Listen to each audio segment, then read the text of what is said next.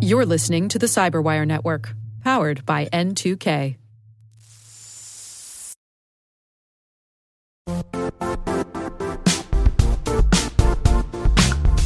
The IT world used to be simpler. You only had to secure and manage environments that you controlled. Then came new technologies and new ways to work. Now, employees, apps, and networks are everywhere. This means poor visibility, security gaps, and added risk. That's why Cloudflare created the first ever connectivity cloud. Visit cloudflare.com to protect your business everywhere you do business.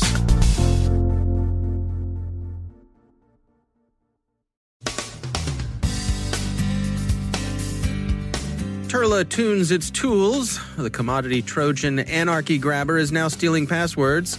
A new iOS jailbreak has been released. The UK reconsiders its decision to allow Huawei into its 5G networks. A tech group lobbies the U.S. House against warrantless inspection of searches. Remote work's regulatory risk. COVID 19 conspiracy theories. Hackers say they're vigilantes. Our own Rick Howard on intrusion kill chains, his latest episode of CSO Perspectives. Our guest is Nico Fischbach from Forcepoint on deepfakes expanding outside of disinformation campaigns to the enterprise. And too many remote workers appear to have too much time on their hands. From the CyberWire studios at Data Tribe, I'm Dave Bittner with your CyberWire summary for Tuesday, May 26, 2020. ESET reports a development in Turla's tactics.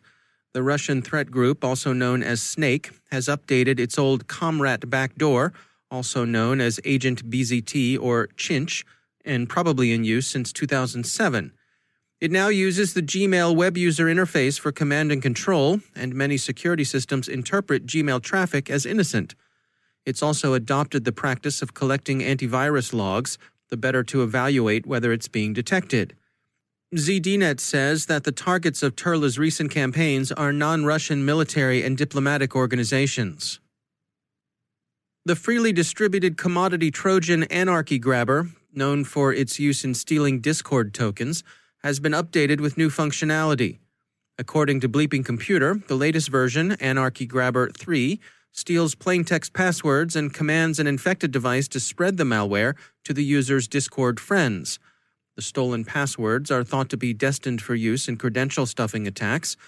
Another reason, as if any more were required, to avoid reusing passwords. Hackers at Uncover have developed a jailbreaking tool for iOS devices, The Verge reports. Vice says the jailbreak uses a kernel zero day that Apple's been unaware of. Jailbreaks give users more control over their devices. They can also expose those devices to exploitation. Jailbreaking a device should be approached with caution. It's not known yet what zero day uncover found in iOS. Doubtless Apple and others will be looking for it. Under parliamentary pressures from the ruling Tory majority and diplomatic undertakings from the US and Australia, the British government is reconsidering its decision to allow Huawei to participate in the country's 5G build-out, TechCrunch reports. The government is now drawing up plans that would remove Huawei from the country's 5G infrastructure by the year 2023. The government had formerly planned to cap Huawei's share of the British market at 35% and to exclude the company from participation in core infrastructure. Under the new plans, at least three of the Five Eyes are now relatively closely aligned in their approach to the risk of infrastructure being compromised by Chinese intelligence services. The U.S. had suggested that allowing Huawei and similar companies into a country's networks would gravely limit the amount and quality of information the U.S. would be willing to share with its allied counterparts. The British move comes after a week in which the U.S. announced stiffer export controls that would effectively keep U.S. developed semiconductors out of Huawei's hands. Huawei acknowledges that the latest export controls would impose a hardship on the company they're also expected to drive Chinese hardware in the direction of greater independence. A tech industry group has written the U.S. House of Representatives urging explicit prohibition of warrantless collection of Internet search and browsing history in the USA Freedom Reauthorization Act. There's another self described vigilante campaign underway. The hackers Cyberware have told Bleeping Computer that they're punishing scammers with Milkman Victory ransomware as they told the publication, lapsing into a brief shadow broker esque uncertainty about articles. Quote, the victims are saying they give loan, but you first have to pay and then you get nothing. End quote. In this case, Milkman Victory is really functioning as a wiper since cyberware isn't offering a decryption key. When a target is infected, it displays a note from the attackers. Hello, the cheery message begins. This computer has been destroyed with the Milkman Victory ransomware because we know you are a scammer. And it's signed with a punctuational smiley, a colon, a hyphen, and a right parenthesis. Cyberware says it's gone after one particular German loan company that's also been hit with a distributed denial of service attack. Let's remain agnostic about whether the target had it coming. Hackers, even vigilante hackers, aren't entitled to a presumption of righteousness. Remote work of the kind so many organizations are currently using involves exposure to some forms of legal risk. The Information Commissioner's Office in the UK has offered guidance on how it intends to treat data protection regulations during periods of widespread remote work. Computer Weekly's gloss on that guidance is simple. Quote, in practice, this means that remote working is not an excuse to implement less stringent security measures than you would have otherwise had in place. The standard remains that organizations must ensure that an appropriate level of security is applied to the personal data that they process. End quote. Nico Fischbach is global CTO at security firm Forcepoint. He explains the potential for deepfakes to expand outside of disinformation campaigns to the enterprise. So I think today, you know, most people understand what a deepfake is, and the, the level of awareness has really changed because you know they've been a little bit used and abused uh, late last year and early this year, uh, especially on social media and it also made kind of the news, you know, the, the more regular newspapers. And um, I think the fact that many large social media and, and platform players have come up with ways to detect some of them and, you know, even help maybe mitigate the spread of them, you know, I think the awareness is has really changed. Funnily enough, though, I, I was expecting, you know, many more. Obviously, the uh, the topic, you know, was the uh, the uh, the 2020 U.S. election coming up, and mm-hmm. I was mm-hmm. expecting, you know, COVID and um, the, the, noise around COVID also to be used, you know, in, in a deep fake arena. But I haven't seen many. You know, most of them were to make fun, you know, sadly of things. But um, hmm. you know, not that many to actually, you know, attack the enterprise using, you know, the uh, the COVID uh, themed uh, messaging. So, where do you suppose we're headed then? What are the concerns for enterprise? I think the the concern is that it's it's another tool in the arsenal of the bad guys. Um, you know, clearly with the, the stress level and, and the social engineering happening when it comes to phishing, uh, you know, enterprises, you know, especially the, uh, the the chief information security officer, they need to to start or to continue to educate the users about you know this new way or this new medium that's being used by by the bad guys to try to uh, to to break in, you know, be it into your account to to compromise your, your credentials, or to get somebody inside an enterprise to do an action like you know wire money to an external account. So basically, explain to uh, to their user base that you know it's it's another form of trickery that's being used to to get you to do something you know under pressure or by, by creating this this this need that really doesn't exist what are your recommendations for people to defend themselves? How can we detect these sort of things?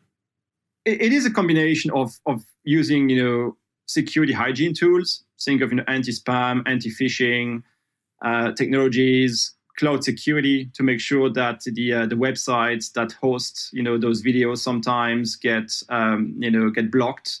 I think that's the the technology side of things. I think user education and you know security awareness is is key and uh, you know, I was just reading some stats yesterday. You know, those type of SaaS offerings when it comes to security awareness and training, you know, have grown. It's not just you know the Zooms and the collaboration tools, but it's also those type of tools. So I think the uh, the CISOs recognize that there's a technology element to it, but also there's an education uh, you know item that needs to be addressed.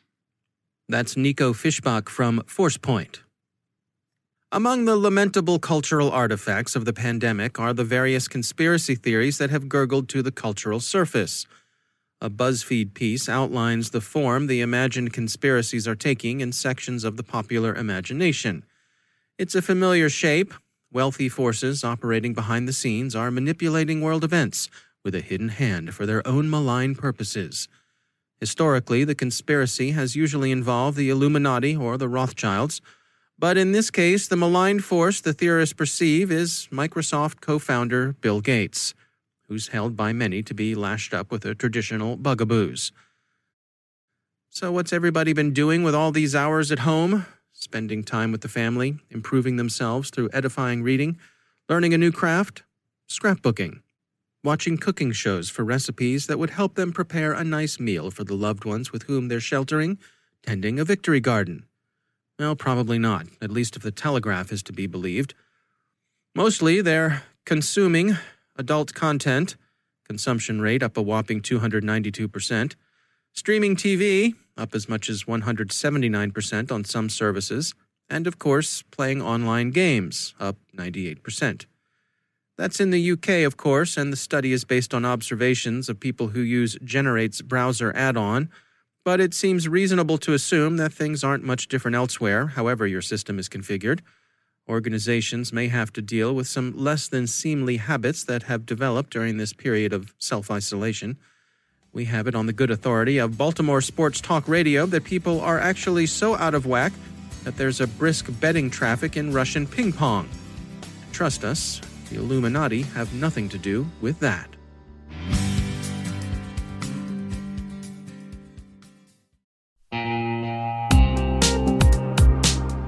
Managing the requirements for modern security programs is increasingly challenging and time consuming. Enter Vanta. Vanta gives you one place to centralize and scale your security program. Quickly assess risk, streamline security reviews, and automate compliance for ISO 27001, SOC 2, and more. You can leverage Vanta's market leading trust management platform to unify risk management and secure the trust of your customers. Plus, use Vanta AI to save time when completing security questionnaires. Cyberwire daily listeners can get $1,000 off by going to vanta.com slash cyber that's V-A-N-T-A dot com slash cyber.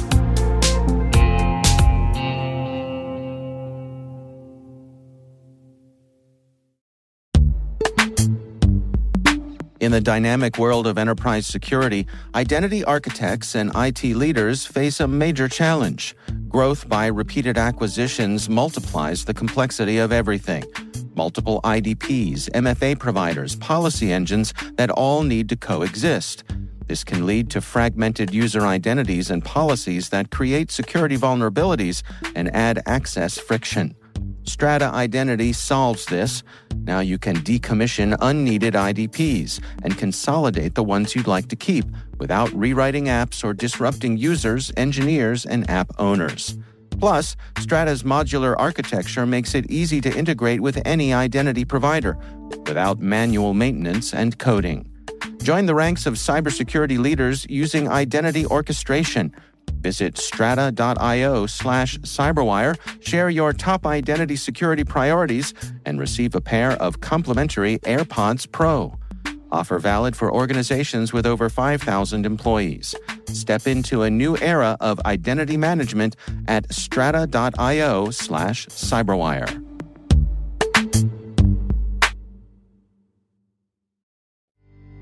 And joining me once again is Rick Howard. He is the CyberWire's chief analyst. Uh, Rick, welcome back to the show. I wanted to touch base with you about something that I know you've been spending some time on, and that's uh, taking a look at some of the first principles that we have in cybersecurity and some of the long term implications of that. What do you have to share with us?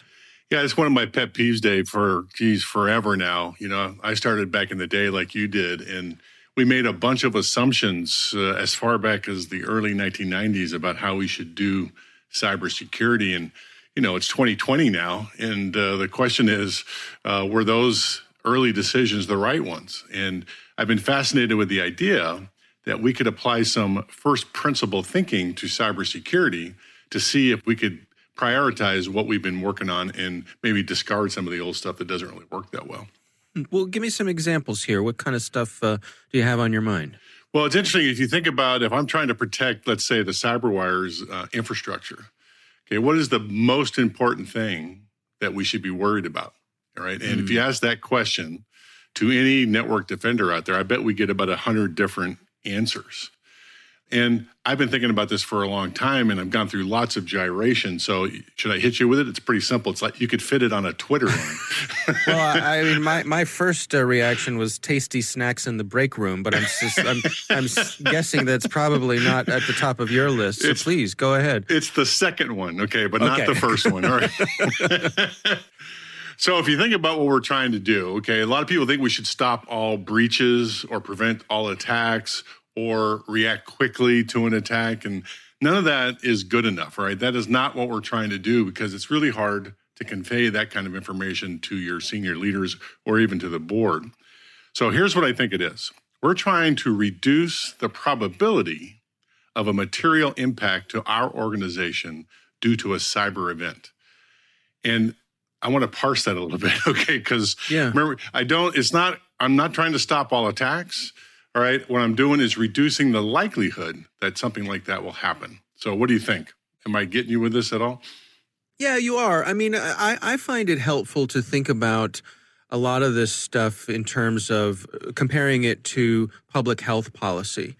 And, and in other words, you're never going to keep everybody from getting a common cold but we, there are many things we can do to cut down the likelihood that someone will get a common cold. And I, I is, is that along the lines of what you're talking about here? It's exactly right, and it, and it goes to how we talk about this with our board members, right? Because if you go to them and say, "I need a gazillion dollars to, you know, do my pet cybersecurity project this year," they have no way to judge whether or not that's good unless you know they're scared to death, and they may give you the money or they may not. But if I instead I can go to them and say, "We can do these three things." And we reduce the probability that we will be materially impacted. And that's a decision they can weigh and weigh it against all the other risks that they are dealing with uh, in their, you know, and when they do their daily jobs. Uh, does that also help sort of spread out that responsibility that, uh, you know, it's not all on the security folks, that you're, you're putting some of that decision making of where we're going to apply our resources and where we're going to dial in different amounts of risk. You're, you're moving that up the food chain, as it were? Yeah, it absolutely is. I think we, we made a mistake early on in uh, you know this network defender community by trying to hold all that responsibility on our own, right? And really, the mistake we made is assuming or trying to convey the idea that cybersecurity risk is somehow different than all the other business risks that you know senior leaders have to deal with. And after 25 years of doing this, it's just not true. Okay, it's just another risk right? And if so, if I go to the boss and say, "Hey, here's some, I need some money to do X," the boss is going to weigh okay that risk compared to all the other things he's got to spend money and resources on. And so, I think we've made that mistake as a community. Yeah. All right, Rick. Well, thanks for joining us. You can check out the latest episode of Rick's podcast, CSO Perspectives, when you sign up for CyberWire Pro. The most recent episode is about intrusion kill chains. Rick, always great to have you on the show. Thank you, sir.